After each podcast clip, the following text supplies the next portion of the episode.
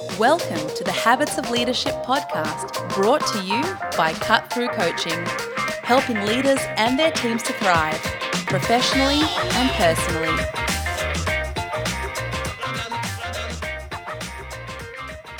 Hello, Dan Haesler here with you, and welcome to episode 9 of the Habits of Leadership podcast. Before we kick off the show with our very special guest, Dan Pink, I just wanted to let you know that the registration window for our semester two cohort of the Habits of Leadership program closes this Friday, the 2nd of August. So if you're interested in uh, what the program's all about and maybe you're interested in being involved in our Sydney workshops or perhaps want to join us in our online program, if you head over to the habitsofleadership.com, you can find out all the information there. But as I said, we have a very special guest today. Uh, one of my favorite authors is Dan Pink. He's authored books like Drive and When, as well as books like To Sell is Human. And I'm a massive fan of all his um, writing. It's challenged me to think differently over the years, and it's always presented in a really informative and I think importantly, an entertaining way. So when I was thinking of who we'd like to get on here on the Habits of Leadership podcast and who'd like to have a chat, I thought, who better if he, if he can spare us some time, who better to get on than Dan Pink. So, Dan, thank you so much for joining me. It really is um, a treat. They, they, say you you should never meet your heroes, so I feel like I'm playing it a little bit safe today by meeting you online. so, if you do yeah, disappoint, you know, well, you know yeah, it won't it won't be that big a fall. It's kind of you. To, it, it's kind of you to say that, but I, I guarantee I will disappoint you. well, it's um, I, am I'm, I'm interested. Um, you know, first and foremost, I mean, you've written six books. All of them um, I've found particularly um, not only enjoyable, not only entertaining, but really, really thought provoking. Um, but before you became an author, am I right in saying that you were um, a speechwriter? I was a long, long, long, long time ago. I worked as a political speechwriter. I, I, studied law, which in the U.S. is a graduate degree. Studied law and then decided not to practice law, and ended up working in politics. And quickly thereafter, ended up becoming a speechwriter for reasons that still elude me. uh, I did that, and then uh, for for a while, and finally got sick of it and decided to do my own thing. Yeah, you were a speechwriter at the White House, weren't you? Presumably, um, before they realised they don't need speechwriters and you can just jump onto Twitter. Is that right? uh, yeah, that was yeah, that was. A, I mean, it's funny you say that because because even though it was say 20 years ago, which is not a huge huge amount of time, no, uh, it, it's an epochal difference in um, what's happened in politics. Absolutely. I mean, just it's just incredible. It's just incredible. For instance, I don't know if um, President Trump has any speechwriters. Well, truly, truly, surely not. yeah. Anyway, we're not here to talk about President Trump. Um, no, no. Thankfully, um, thankfully, no. Um, I wanted to um, talk to you really about some of the thinking that you cover um, in, in two of your books in particular. Uh, one book uh, being Drive, and, and the other being your latest book, When. And I thought if we could just um, yeah step back in time a little bit and, and talk a little bit about um, Drive. That your TED talk, which um, explores some of that, um, the content within Drive, um, has been viewed over 20 million times, and your RSA animation, which um, covers the, some of the thinking in that book, has been uh, well seen over 14 million times. I'm curious as to what you think you uncovered in that um, in, in that work that compelled so many people to, to listen? What, what's what's I mean, I know it's called the surprising truth about what motivates you, but what surprised people to that extent? Uh, I, am not I'm not sure precisely. I think that part of it is that people had an intuition that the way companies were structured, the way that they were trying to motivate people was off. And but that intuition didn't have any evidence behind it and didn't have a way to articulate it. And so this might have simply supplied uh, some kind of architectural scaffolding to people's gut feelings. Mm. And and you you used um, I mean you refer a lot to the work of Ryan Deci and self determination theory. Yeah, um, absolutely. I, am wondering if you could just talk a little bit around that self determination theory and how that that you then use that to inform your further thinking in, in oh yeah. absolutely. So so self determination theory is is a movement within psych, social psychology led as exactly as you say by Edward Deci and Richard Ryan. Uh, started in the 1970s uh, that took a, a, a, very different approach. Uh, it's based on some hypotheses about human behavior that were different from the reigning approach in psychology up to that moment. Uh, I recall taking psychology as an undergraduate in the you know 1982, and a lot of what we learned, a lot of the reigning view of psychology was built around not all of it, but it was built around experiments with rats and mazes and things like that. I'm mm. oversimplifying, of course, a bit, but you know, uh, B.F. Skinner and operant conditioning, and those were our notions of of motivation. And Richard Ryan and, and Ed Deci did a took took a different approach, saying, wait a second, maybe human beings have different motivators. Maybe human beings um, are, are are not merely behaving all the time as rats in mazes. Mm. They are they have other sorts of drives and other reasons for doing things. And instead of simply asserting that, instead of announcing a philosophy of human behavior, philosophy of the human condition, which is what sort of what humanistic psychologists like uh, Abraham Maslow did two decades prior. They said, well, we're going to treat this like scientists. We're going to do some experiments.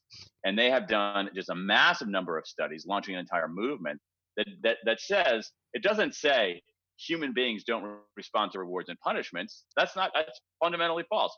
What it says is that human beings respond to more than simply contingent rewards and punishments. That they have this this innate need to be self-determined, to guide their own lives, to have sovereignty over what they do and how they do it. And if you mix that with some other research in psychology over the last 30 years, it gives you, I think, a very different recipe for how do you build schools? How do you build organizations? How do you even construct your own life in a way that is both productive and fulfilling? That is productive in part because it's fulfilling. Mm. And so I, you know, so so in my view, Deci and Ryan are.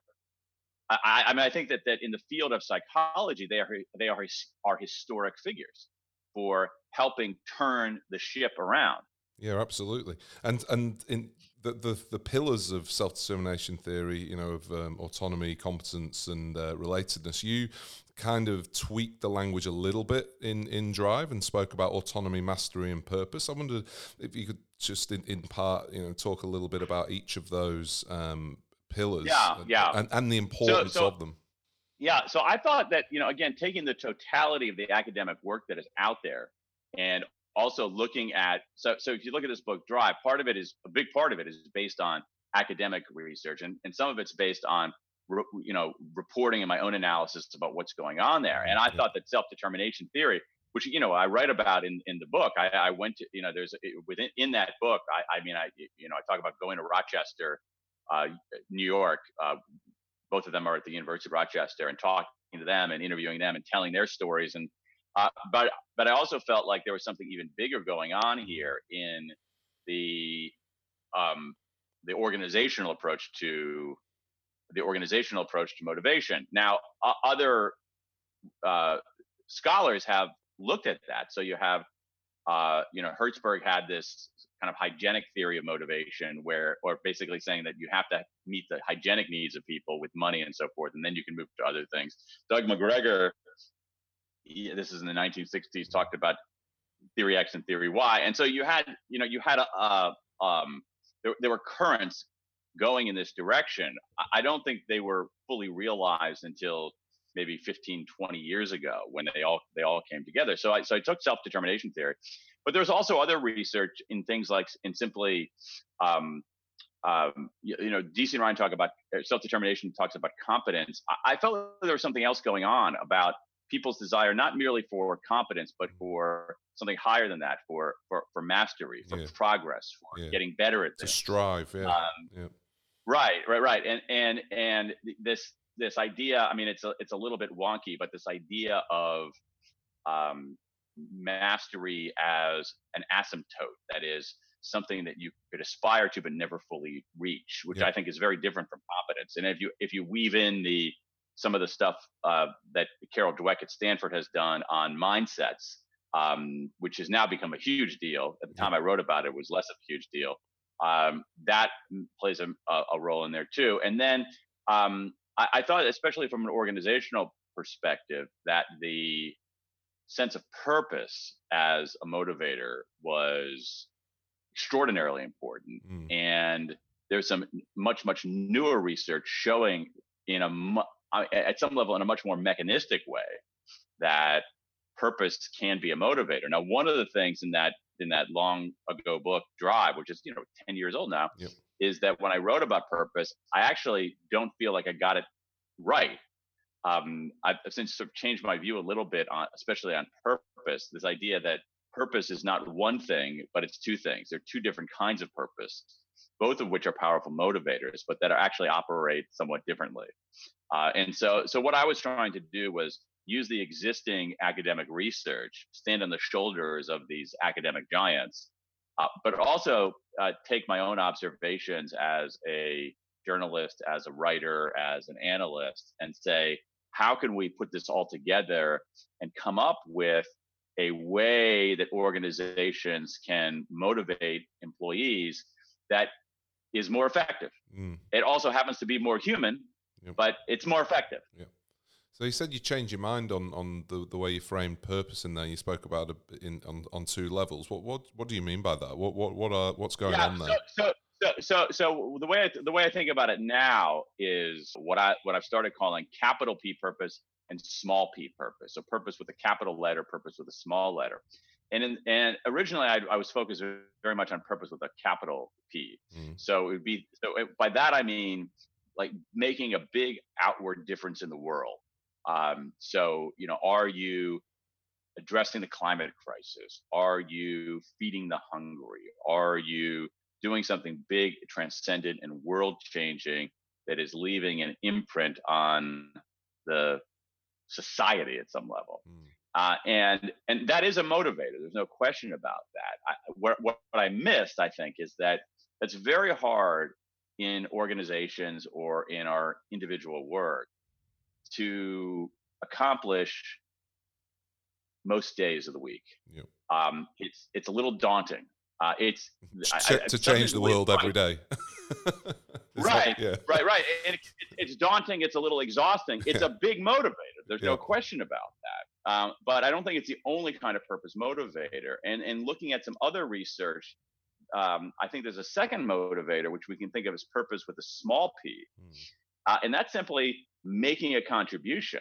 So it's motivating if, if you and I are working together in an insurance company mm. and um or no or you, you we're working in an insurance company and you're trying to get some project out the door and I take some time and help you get that project out the door and you say, "Hey Dan, other Dan, that was really great. That was a huge help.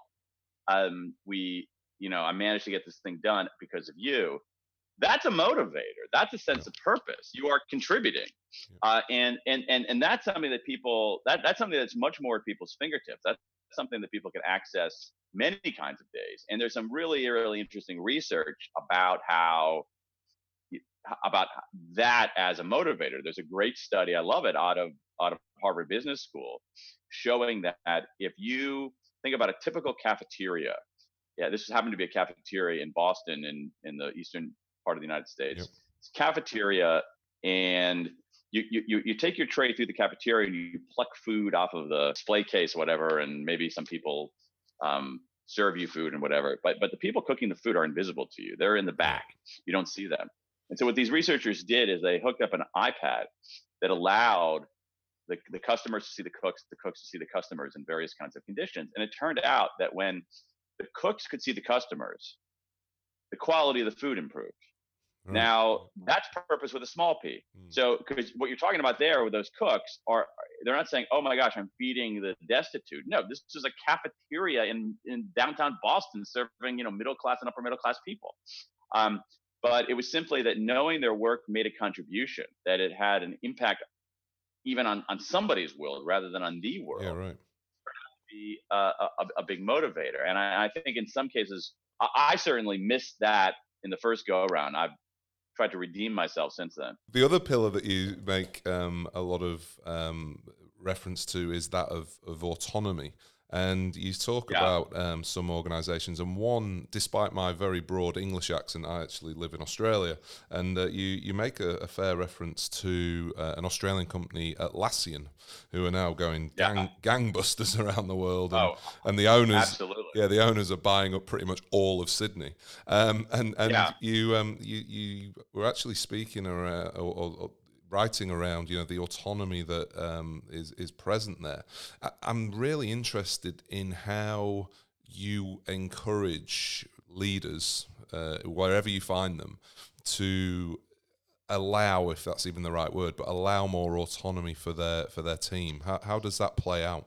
Uh, it depends on the organization, depends on their culture, depends on the individuals involved. Uh, one of the things again uh, as i think about having been writing about this stuff for you know a decent amount of time now i think one thing that's helpful to me is is is how have i changed how how and where have i changed my view? Mm. and so you know i mentioned i mentioned purpose. Uh, i have become a much basically just like seeing organizations in action over the last you know 15 years or so has made me a much fiercer believer in small wins as opposed to big, hairy, audacious goals. Right. Um, and and I think that that is the secret in, in many cases. So, and and you see it in the trajectory in some cases of the, the, the approach to autonomy. So let's go back in time. It's 10 years ago. And in this book that we're talking about, I wrote about Google, and Google had 20% time. People can spend 20% of their time working on whatever they want. It was a glorious moment of autonomous work. Well, it turned out that 10 years later, it actually was pretty good, but didn't work quite as well as people expected. Um, and that it was a little bit too much. Um, and so, but it wasn't as if that was the whole idea was scrapped. It's that what happened is that gave birth to a range of other kind of autonomous practices. One of them fostered by Atlassian, which is uh, what they what they now call ship it days which is instead of 20% of your time, four days, a, a, a, one day a quarter, four days a year, people have this intense undiluted autonomy to do whatever they want. You see it in other kinds of practices too, where companies are doing, you know, take a couple of hours a week or have a genius hour, one hour a week. Mm. And so the trajectory of it is, is that yeah, autonomy is, and this is built very much on self-determination theory uh, uh, uh, human beings, by their very nature, want to have a sense of self direction, want to have sovereignty over what they do and how they do it. They are inherently autonomous creatures. I, I think that is a true analysis of the human condition. Um, how that's expressed within organizations is tricky mm-hmm. because mm. it doesn't always, you know, there, there's some, there, there, there are often conflicting imperatives here. But the way that it's been reconciled so far is not to eliminate autonomy, but actually to recast it in a, a smaller version. And so what's happened is the smaller versions are spreading like crazy all over the place. Yep.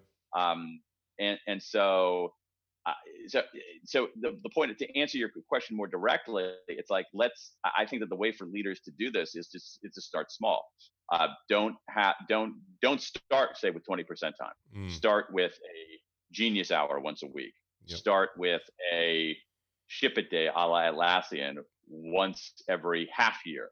Yep. Start small, see how it works, iterate, yep. do it again, reiterate, do it again. You know, and I, I really think that that's the best lesson for for for leaders. And and and forgive me for going on and on about this, but again, as I think through this, you know, again, as I think about to the extent I've and I have changed my thinking on in, in, in some in some ways.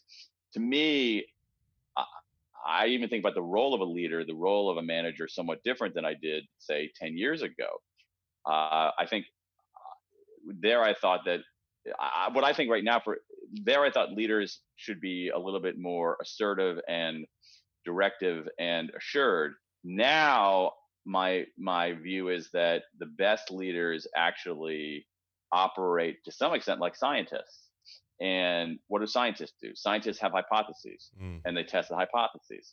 So you can have a hypothesis as a as a leader saying if I if if, if people have an hour a week to go somewhere else and think about a better way to run this place, a genius hour, that's going to have some kind of effect. And so what you do is you test it. You try the experiment.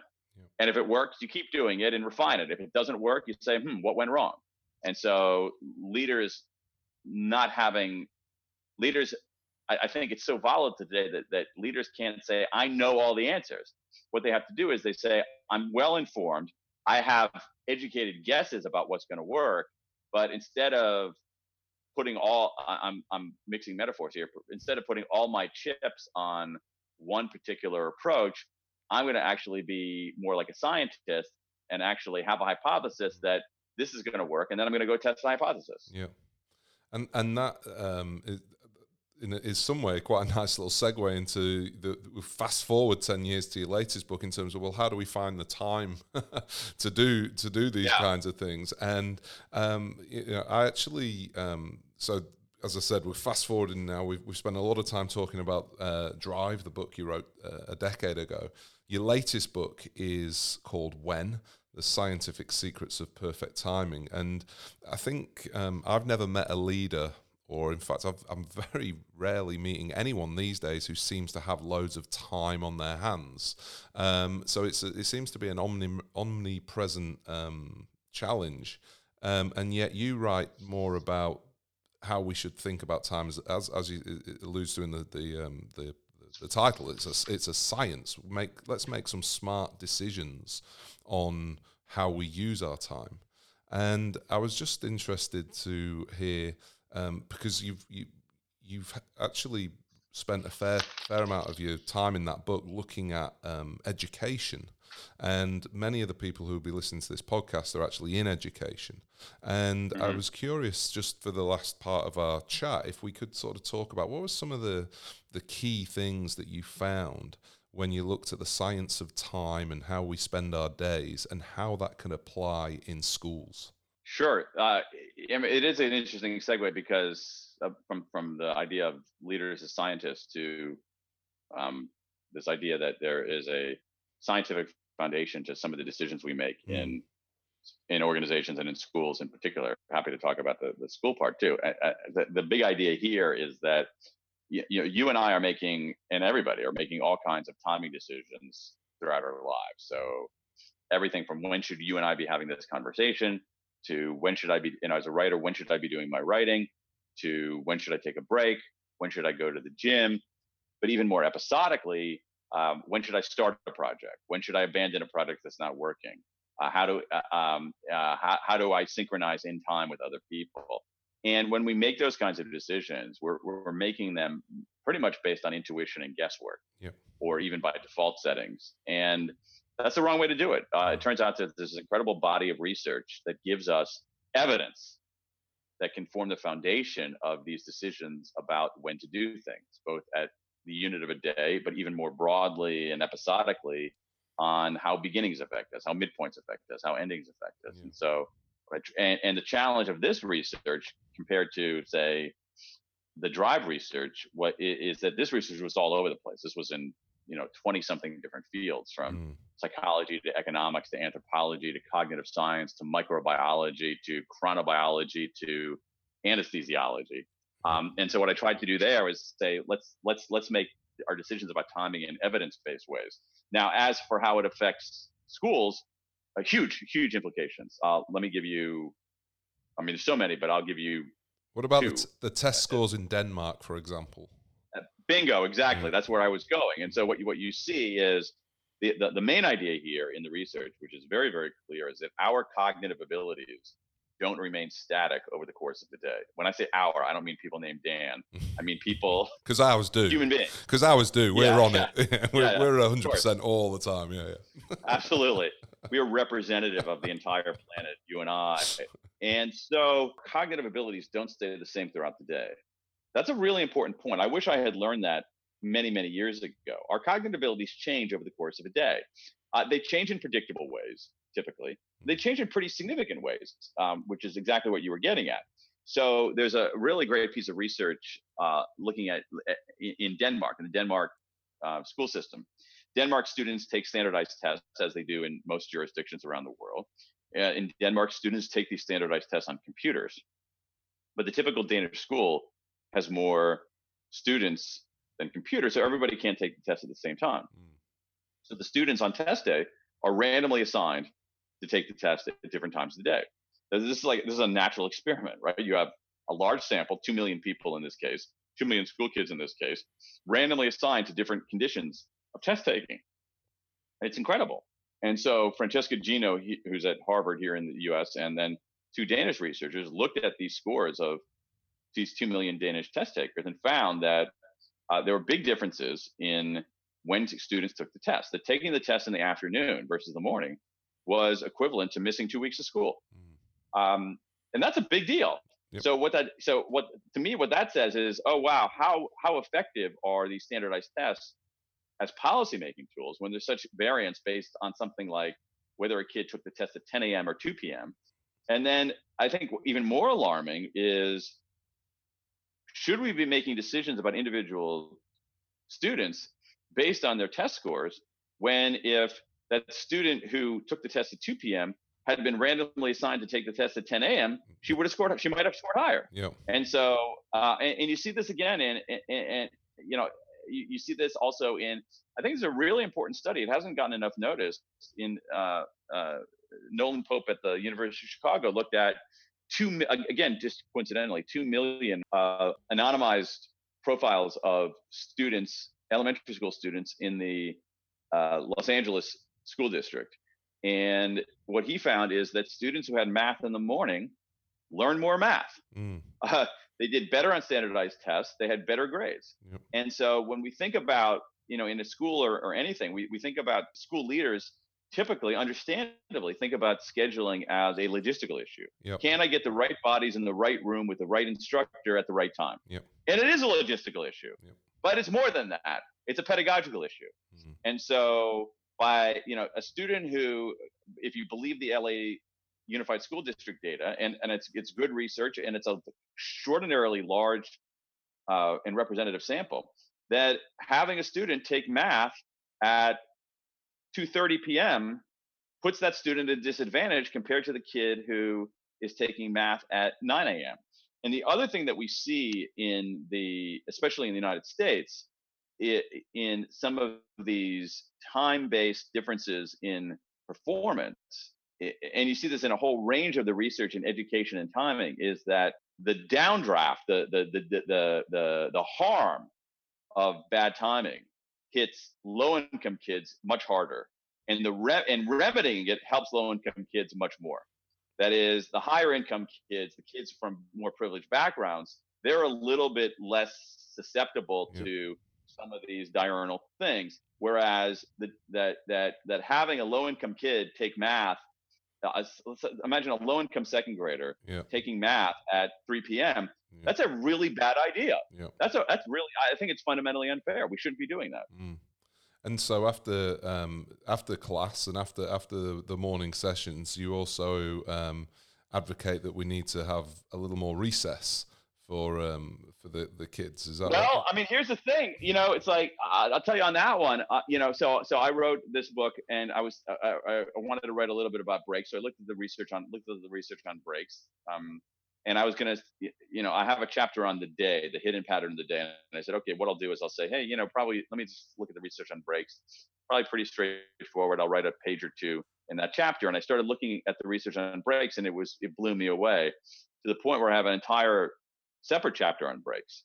And um, and and what we what what I've I've noticed, and we can expand beyond the, the school building, is that we have when I say I, I, think this is much more of a kind of a um, I, I, think there's some some national differences here in our approach to it. But if you look at an Australia or a UK or a US or even many of the Asian countries, we have dramatically undersold the importance of breaks.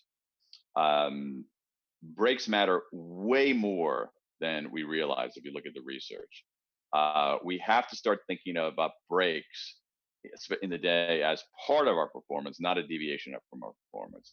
We tend in the in this kind of puritanical Anglo-Saxon rooted worlds that you and I live in, this, we have this very puritanical view of things that the best way to get stuff done, the most effective way to get stuff done, the most morally virtuous way to get stuff done is to power through. Yeah. And that breaks are for wimps, breaks are for amateurs. Yeah. And what the research tells us is that is not true. Mm. High performers take breaks. Uh, this is something I got completely wrong in my own life. I'd always believed that amateurs took breaks and professionals didn't. It's the exact opposite. Professionals take breaks, amateurs don't take breaks. Yeah. And when you look at the constituent, when you look at what kind of breaks are effective, you see that what we know is that breaks with other people are more effective than breaks on our own. Breaks outside are more effective than breaks inside.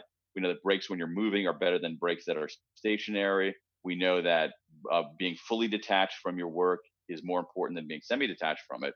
And when we look at what we know about breaks, it basically forms, I think, an airtight case for recess. Hmm. Um, that is the the if you look at the design principles underneath what that we that scientists know about effective breaks, it sounds like recess outside with other people yeah. moving around fully detached yeah. and and and what you have especially in the states because of this i think because of the grip of standardized testing and because of this innate puritanism is that you have school districts here in the states cutting out recess uh, when in fact they should be adding it. Yep. Um, and there's some interesting research in some low-income school districts in Texas showing that actually adding recess can boost test scores. Mm. And and it's not. I mean, it's not just all about performance. I mean, I'm hearing a lot there, which would boost well-being. It would boost all manner totally. of sense of yeah. belonging. Absolutely. Yeah. A- total. Absolutely. Yeah, I, I, agree with you completely, Dan. It, it boosts social and emotional learning. It boosts a sense of belonging uh, physical wellness. But for me, it's like just like I, I think about how do you make winning arguments, and I think if you argue for um, recess as a, an important facet of socio-emotional development, uh, I, I, don't think that's a I don't think that's a winning argument in most school districts. Mm. Um, I think that you want to go in. I think you want to go with a much more hard-headed argument. Yeah. It's like, what's the return on investment, right? when you go into yeah, the corporate yeah, yeah. what's no, the bottom I'm, line? No, I'm not. Yeah, and I'm and I'm showing my car. I'm showing my. I'm being. I'm showing my. I'm revealing the strategy here. Mm. I mean, it is important for socio uh, emotional learning. There's no question about that. It is important for their physical capabilities, uh, but it also has other kinds of benefits as well. And and so there's a very, you know, a lot of times, like like for recess, we make this kind of soft-hearted case for recess I think that soft-hearted case is right. Um, but I think there's a hard-headed case that's more persuasive to the people who are decision makers. Dan, we've we've pretty much come to the end of our, our, time here. I was just wanted to ask one last question, if I may, and that is, you know, you've sure. written, you've been writing for a, a long time, six really compelling books, which have made people kind of and I've seen it happen. Stop as they're reading, put the book down, and go, oh, you know, and, and start a whole conversation on that. I'm wondering if there's one thing that stopped you in your tracks while you were researching the books and really made you kind of, you know, hit reset. Well, you know, that's a great question. I, there, there are a lot of things. I don't think there's a single thing, you know, and I, I try to, you know, that's in some ways what I'm hoping for in myself because if it happens with me then it'll happen with readers mm. so if i start looking at a body of research and motivation and saying holy crap like look at this what this science is telling us we're really doing things wrong uh, you know i have that moment and i say oh let me bring that to readers. Or if you say wait a second i don't need to be making my timing decisions in this very sloppy way i can be making them based on research and evidence you know that's sort of that jolts me upright and i say let me bring that to let me bring that to let, let me bring that to readers. Yeah. and so what i so so so i'm you know I, I think in some ways my job is to try try to find stuff out have that feeling of saying whoa wait a second i never knew that and then but that's only the beginning and then to say hey what can i do to share that with other people yeah so if it's in your book it made you sit up basically is that what you're saying yeah pretty much yeah. pretty much yeah. yeah. look dan um, i'm I know you've got hundreds of thousands of followers on Twitter, so I don't know if you want any more. And you've got hundreds of thousands of people who subscribe to your uh, newsletter every every um, every month or so. But if people listening, I mean, look, if they're still listening at this point, I'm guessing they've got a lot out of this conversation. So if people do want to connect with you and find more um, out about your work and your books, what, what would be the best place to head to? Uh, just go to my website, which is uh, Dan Pink, D A N P I N K danpink.com, D A N P I N K.com. There's a bunch of free resources and um, a newsletter that has all kinds of groovy stuff, and it's all free. It's all free and it's all there. We'll put a link to that in the show notes. But um, just thank you so much for uh, taking time out of your schedule to to chat to us. Uh, my pleasure, Dan. Thanks for having uh, thanks for having me. Thanks for a great conversation. Thank you very much. Cheers, and I can assure you it wasn't a disappointment. Cheers, mate. If you found that conversation interesting, make sure you head over to the links in the show notes there and get your hands on uh, all the resources that's available at Dan's site. You might also be interested in checking out episode two, in which I spoke with Carol Dweck about her theory of mindset. You'll remember that Dan alluded to that um, in our conversation there.